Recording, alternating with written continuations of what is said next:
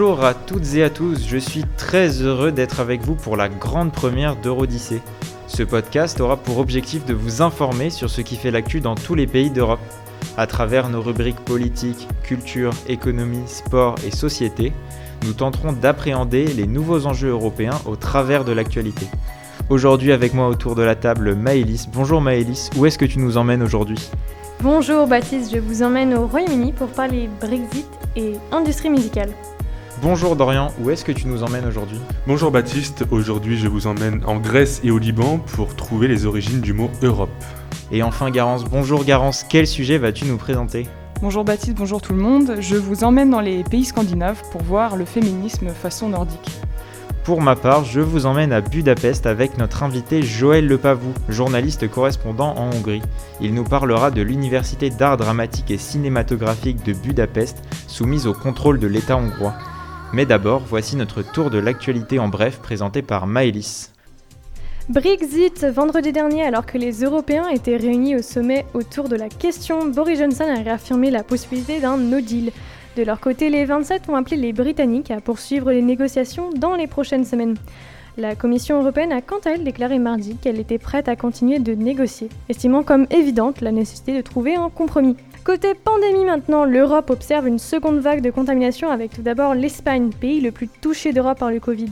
Selon une étude de l'université américaine de médecine Johns Hopkins, l'Espagne est actuellement le quatrième pays le plus frappé dans le monde en termes du nombre de morts pour 100 000 habitants, derrière le Pérou, le Brésil et l'Équateur. Plusieurs villes espagnoles, dont Madrid, ont ainsi fait face à de nouvelles restrictions de circulation. Toujours sur le thème de la pandémie, on recense des manifestations anti-Covid à Prague et Bratislava. Pavés, pétards et bouteilles étaient de sortie contre grenades explosives et canons à eau. Les deux villes ont été le théâtre d'affrontements violents lors de manifestations contre les mesures sanitaires prises contre la propagation du Covid-19.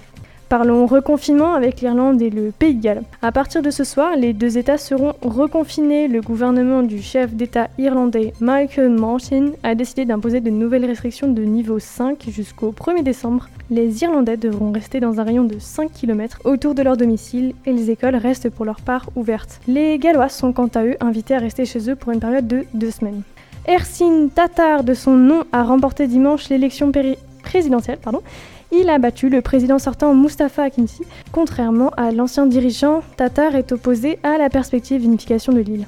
Pour rappel, la découverte en 2019 de gisements de gaz naturel au large des côtes chypriotes a fait de cette île une des principales sources de convoitise d'Ankara en Méditerranée orientale. Merci beaucoup Maëlys pour ce brief d'information et tout de suite direction Budapest pour notre focus de la semaine.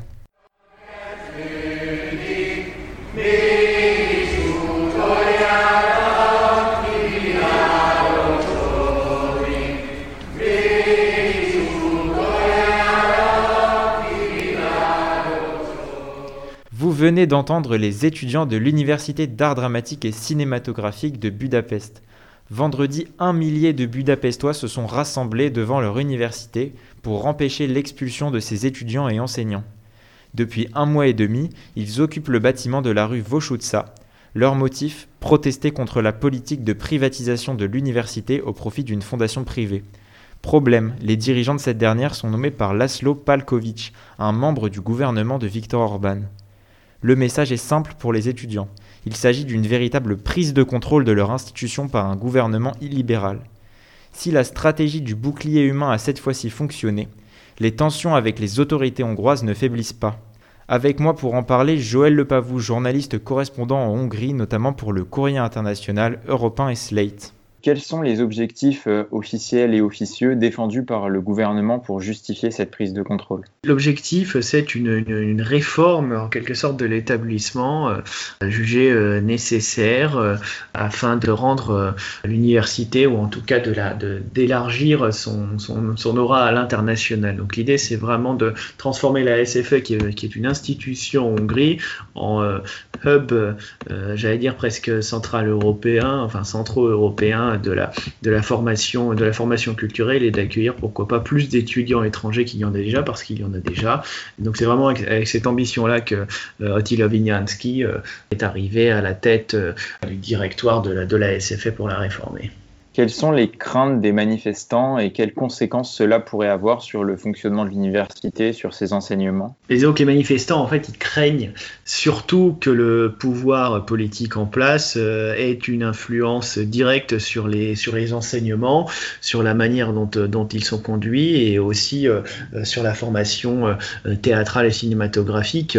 On sait qu'Attila Vignansky, lui, prône une culture conservatrice, euh, reflétant les valeurs, les valeurs chrétiennes, et que ce n'est pas forcément quelque chose qui est dans la, j'allais dire, dans la ligne euh, de la SFE, où on est plutôt sur une culture alternative euh, ancrée à gauche, qui s'oppose clairement à ce que Vignalski et le nouveau directoire souhaitent mettre en place. Comment est-ce qu'elle s'organise, cette protestation? J'ai lu que la loi avait été votée par l'Assemblée nationale hongroise en juillet. Oui, elle a été votée en juillet et puis euh, depuis le 1er septembre, les étudiants euh, occupent quotidiennement les locaux de l'université, soutenus en cela par les, par les professeurs. De l'après-midi au soir, toutes les demi-heures, il y a à la fois des étudiants, des enseignants, des salariés d'institutions culturelles, mais aussi des, des, personnes solidaires tout simplement, qui se mettent sur le balcon de la SFE et protestent silencieusement, même si vendredi dernier, lorsque un milliers de personnes se sont rassemblées spontanément devant la SFE pour empêcher l'évacuation euh, des locaux. Cette manifestation s'est faite au cri de Sabador Sak Sabadayetem, donc pays libre, université libre, mais euh, en temps normal, euh, c'est une manifestation très, très, très, très silencieuse qui, qui détonne un petit peu avec ce qu'on pourrait, ce qu'on pourrait voir en France. Mais quand on voit l'ampleur de la mobilisation et surtout le fait que les étudiants et les professeurs continuent de tenir bon un mois et demi après, ça donne de l'espoir quant au, on va dire, à d'éventuels foyers de résistance dans la Hongrie de Viktor Orban.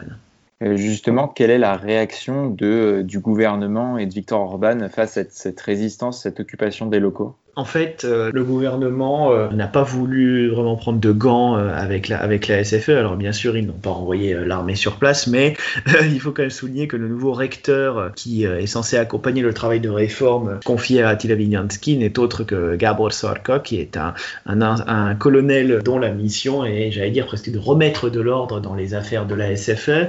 Et il y a eu des tentatives, on va dire, de négociation, de compromis, mais à chaque fois, les, les deux parties euh, s'entrechoquaient euh, sur l'idée que voilà le compromis en fait ressemble plutôt à un ultimatum d'après les, les, les, les, manifestants et les personnes qui protestent contre cette réforme, tandis que euh, Vignansky et le nouveau, le nouveau rectorat essayent quant à eux d'avancer leur pion sans forcément recourir à la, à la concertation. comment est-ce que la société hongroise, elle, les habitants de Budapest et même en dehors, perçoivent ces événements? Justement, il y, a une sorte de solidarité qui se met en place parce qu'il y a beaucoup de, beaucoup de gens comme toi et moi euh, qui viennent apporter des vivres, qui viennent donner de l'argent à la caisse de grève qui est juste devant l'entrée.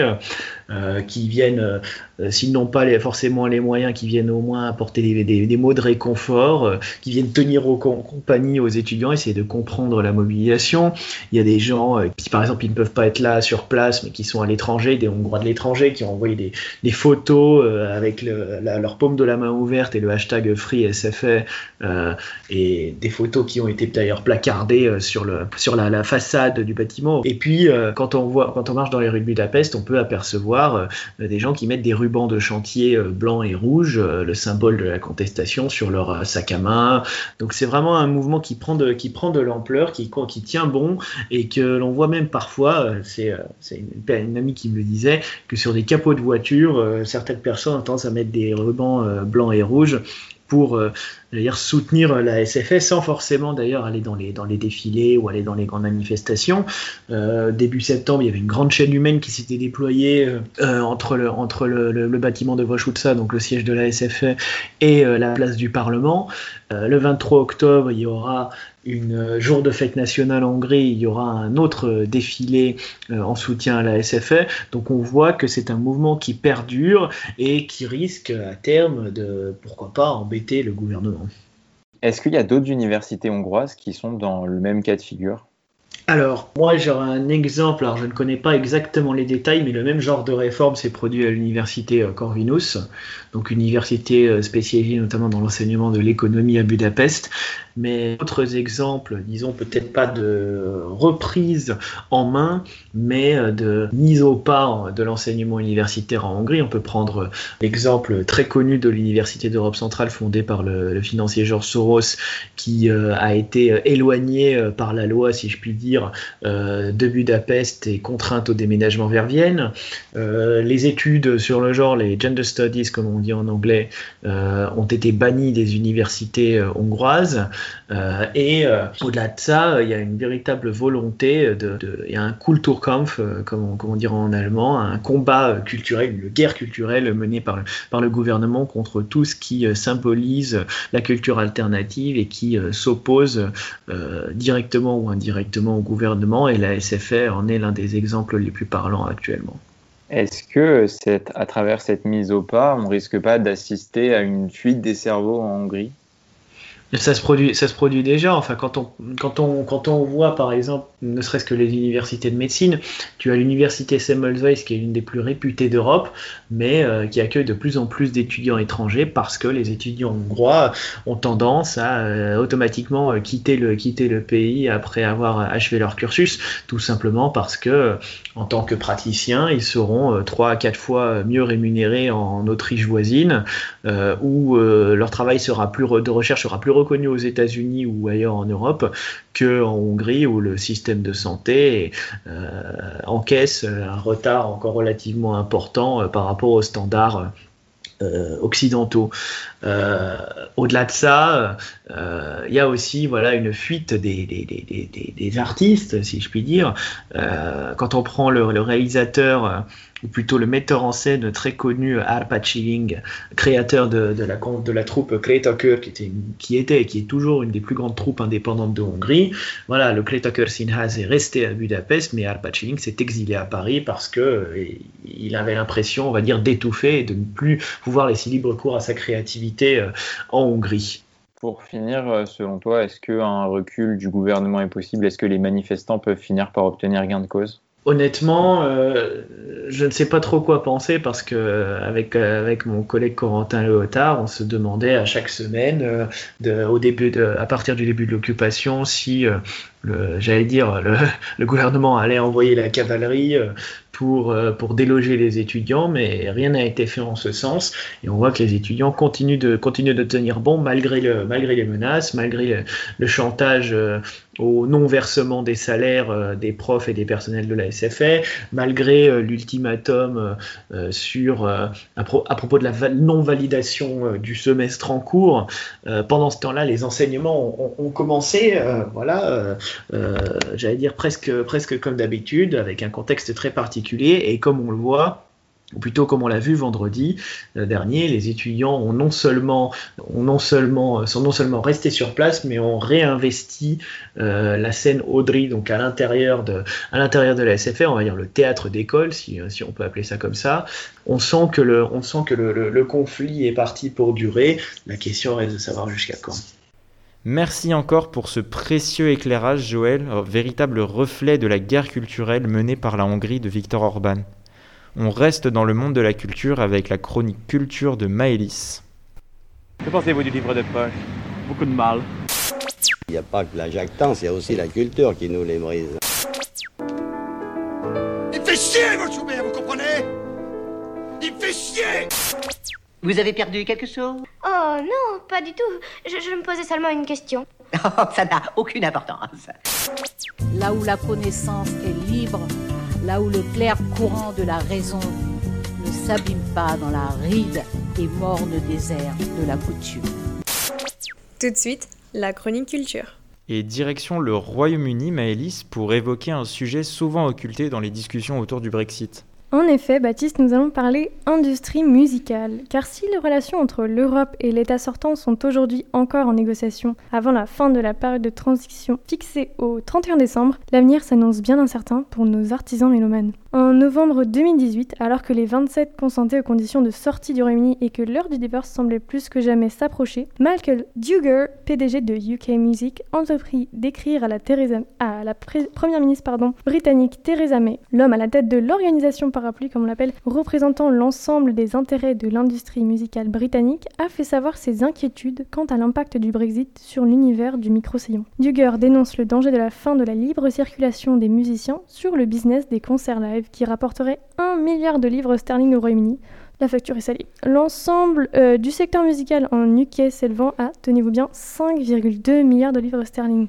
Quel apport à en croire Michael Duggar, c'est donc surtout au niveau des tournées que l'on devrait trouver un manque à gagner. Lorsqu'elles seront amenées à être ralenties en raison de coûts administratifs conséquents, les comptes pourraient virer plus rouges que le Union Jack. De l'autre côté du miroir, les artistes en partance pour l'île anglophone pourraient bien voir leurs rêves de grandeur fondre comme neige au soleil face à des restrictions de séjour un manque de flexibilité qui a de quoi s'arracher les cheveux dans un hiver où les déplacements de dernière minute sont monnaie courante. Autre organisme représentatif de l'inquiétude des artistes britanniques, la Incorporated Society of Musicians, ou ISM, a demandé une extension du visa pour une durée de deux ans, faute d'avoir obtenu gain de cause en dépit de sa campagne Save Music en faveur de la libre circulation des artistes. Interrogé sur le sujet lors d'un débat parlementaire en janvier 2020, l'ex-ministre de la Culture, Nigel Adams, avait pourtant reconnu l'importance de garantir la libre circulation des artistes après 2020. Autre source d'inquiétude, les conséquences d'une sortie de la législation européenne en matière de copyright musical dont les droits pourraient être directement redécidés entre Google et nos voisins outre-Manche. Un pari risqué quand on connaît le poids du titan du web. Enfin, dernière ombre sur ce tableau aux contours des plus flous, le risque d'une préférence des labels pour les têtes d'affiche au détriment de petits artistes qui se verraient boudés en période d'austérité économique et sanitaire. On se rassurera en se disant que même si Ringo Starr, batteur mythique des Beatles, a déclaré I would have voted for Brexit, yes, I would have voted to get out. Comprenez, si j'avais pu, j'aurais voté Brexit, j'aurais voté pour sortir. Il nous restera toujours Sting, notre Englishman in Europe préféré. Europe. Merci Maëlys pour cet éclairage musical. On quitte la scène britannique pour la scène antique avec Dorian qui nous présente l'origine du mot Europe. Paris. Paris outragé. We shall fight on the beaches. Я покидаю свой пост с тревогой, но и с надеждой. J'ai venu, j'ai vu, j'ai vaincu. We shall fight on the landing grounds. Paris brisé. Je meurs, innocent de tous les crimes, dans ton macu. We shall fight in the fields. Paris martyrisé. Veni Vici. Ich bin ein Berliner. Viva el rey! Viva España! Mais Paris libéré. Dorian, il est question des origines de l'Europe et plus précisément du mot Europe. Bien entendu, on peut sauter sur sa chaise comme un cabri en disant l'Europe, l'Europe, l'Europe. Mais qui est cette Europe qui fait sautiller le général de Gaulle de sa chaise ce soir de décembre 1965 D'où vient-elle? Quelle est son origine? Europe, dis-nous donc ton nom. Zeus, séducteur devant l'Éternel, repère une jeune femme qui cueille quelques fleurs et joue sur une plage de Phénicie avec ses amis. Europe, c'est son nom, fait tomber sous son charme le dieu du ciel de sa beauté extraordinaire. Fille d'Agénor, roi de Tyr et de Téléphassa, la belle est donc une princesse phénicienne. Zeus souhaite alors s'approcher d'elle pour obtenir ses faveurs. Problème Héra, sa femme, la déesse du mariage et de la fécondité, est jalouse, et il faut dire que son mari est quelque peu lubrique. Rusé, pour approcher Europe et échapper à sa femme, Zeus décide de se transformer en un magnifique taureau blanc, d'une blancheur, écrit au vide dans ses métamorphoses, égale à celle de la neige que n'a point foulé le pied du voyageur. Les muscles de son cou ressortent, son fanon pend sur ses épaules, ses cornes sont petites, certes, mais on pourrait dire qu'elles sont façonnées à la main et plus diaphanes qu'une perle pure.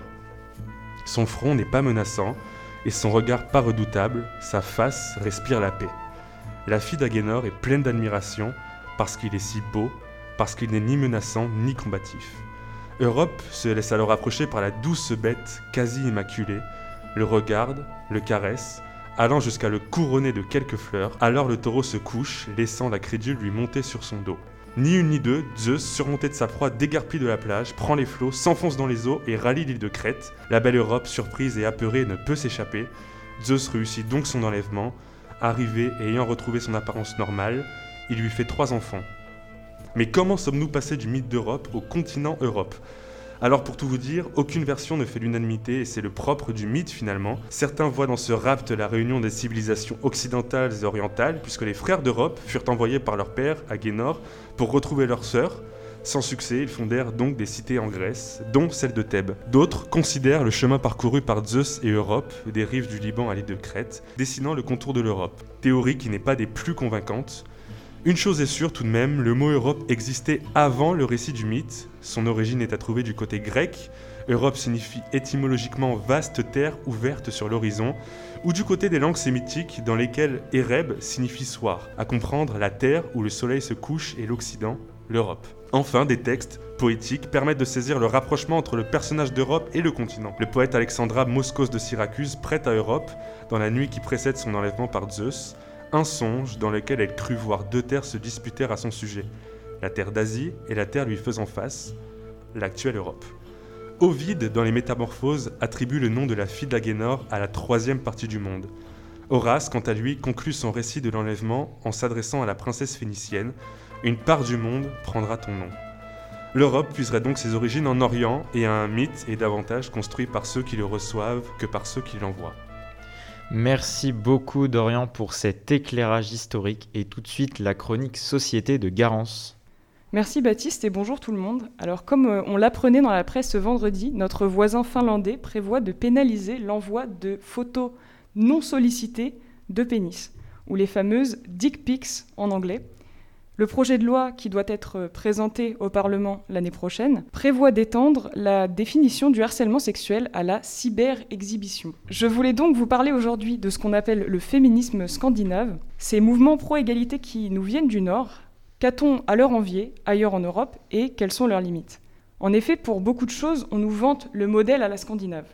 Démocratie sociale, niveau de vie, qualité des systèmes d'éducation, etc et pour le sexisme. Selon de nombreux instituts de sondage et de statistiques en 2019, il fait bon vivre dans les pays scandinaves quand on est une femme. Ils sont tous dans les six premiers du monde selon les différents classements.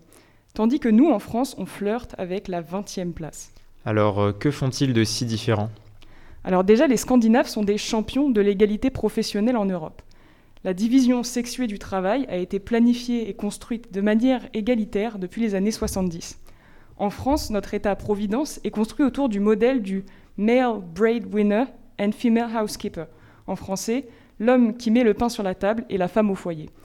En Scandinavie, on a pensé la femme comme économiquement indépendante et professionnellement aussi. Et ça se ressent. Selon Eurostat, en Suède, le leader scandinave en la matière, 88% des femmes travaillaient contre 93% des hommes en 2018, ce qui est l'écart le moins haut de toute l'Europe. Et ailleurs en Europe? En France, seulement 80% le font, en Italie seulement 66%. Les femmes scandinaves, pour autant, ne gagnent encore que 86% du salaire des hommes en moyenne. Christine Aetel, cadre au ministère du Travail norvégien, explique ces disparités. Euh, la différence s'explique surtout par le fait que les femmes et les hommes en Norvège travaillent dans des secteurs très différents. Beaucoup de femmes travaillent dans le secteur public et la plupart d'hommes travaillent dans le secteur privé.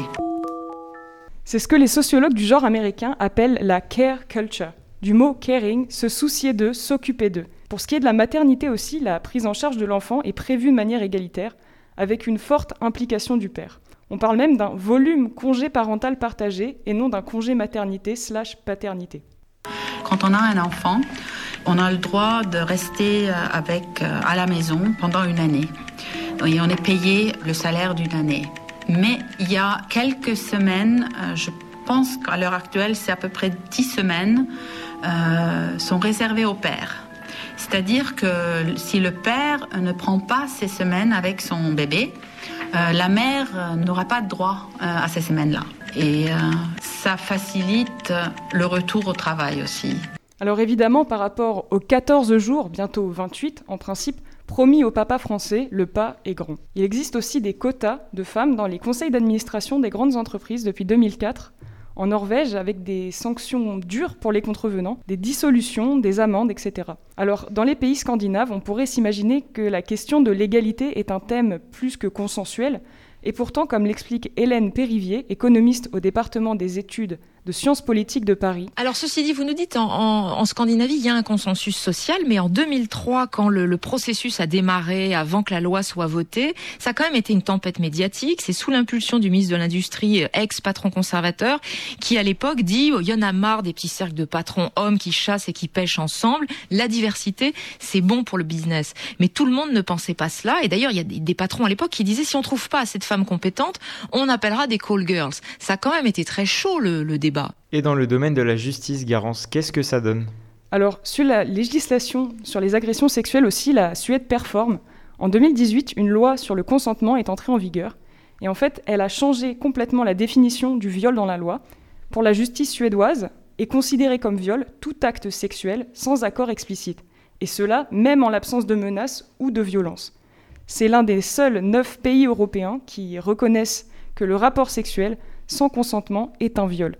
En France, pour rappel, un viol est toujours qualifié par le Code pénal comme tout acte de pénétration sexuelle, de quelque nature qu'il soit, commis sur la personne d'autrui ou sur la personne de l'auteur par violence, contrainte, menace ou surprise. Et c'est une définition qui est très restreinte et qui ne permet pas de qualifier sous l'égide de la loi tous les abus. Et cela va aussi décourager les dépôts de plainte, malheureusement. Du coup, on peut dire que tous les pays scandinaves sont des modèles de perfection dans la lutte pour l'égalité? Alors oui, par exemple, le Danemark aussi fait partie des rares pays à offrir l'égalité en matière des droits du travail ou à lutter activement pour la fin du plafond de verre. Mais il y a aussi le revers de la médaille de l'avant-gardisme scandinave. Comme le prouve une enquête mondiale sur les opinions par le YouGov Cambridge Globalism Project, un féminisme nordique, oui, mais aussi un féminisme qui ne s'assume pas. Le Danemark est l'un des pays au monde où les individus se qualifient en fait le moins comme féministes. Alors féministe tellement tabou qu'il effraie même la ministre danoise de l'égalité, Karen Ellemann, qui a déclaré à plusieurs reprises ne pas l'être, se considérant même plutôt comme une militante pour l'égalité. Et d'ailleurs, les Danoises préféreraient même se faire siffler dans la rue plutôt que d'être traitées de féministes, selon le même sondage. Pour le mouvement hashtag MeToo aussi, les reportages danois ont souhaité s'attarder sur ce que risquait un homme s'il était accusé à tort, plutôt que sur les témoignages des victimes. Plus que cela, d'après les sondages, 45% des Danois désapprouvent le mouvement MeToo. Et pour Cyril Coulet, on peut aussi parler d'une rhétorique de la blancheur dans les pays nordiques. Un féminisme, oui, mais un féminisme avant tout pour les femmes blanches. Face à la crise des migrants aussi, entre expulsion et spoliation des biens, chose qui n'est pas arrivée depuis la Seconde Guerre mondiale, les pays scandinaves ne brillent pas par leur solidarité. Alors c'est aussi un féminisme qui traîne de la patte pour les femmes LGBT. En effet, les couples lesbiens ont toujours des bâtons dans les roues dans les domaines de la procréation assistée et de l'adoption. Et si l'on parle des femmes transgenres, elles ont dû attendre 2013 pour voir la fin de la stérilisation forcée pour pouvoir mettre à jour leurs documents juridiques. Alors le féminisme scandinave, on peut s'en inspirer bien sûr, mais il faut se souvenir de le critiquer pour pouvoir faire mieux, plus inclusif, plus assumé. Merci beaucoup Garance pour cet éclairage sur le féminisme scandinave. Il est maintenant temps pour nous de nous quitter. Merci à Joël Lepavou pour sa participation très enrichissante depuis Budapest, à Dorian pour sa chronique historique et à Garance et Maëlys pour leur chronique et leur raid dans la préparation de cette émission. Si tout va bien, on se retrouve dans deux semaines. À bientôt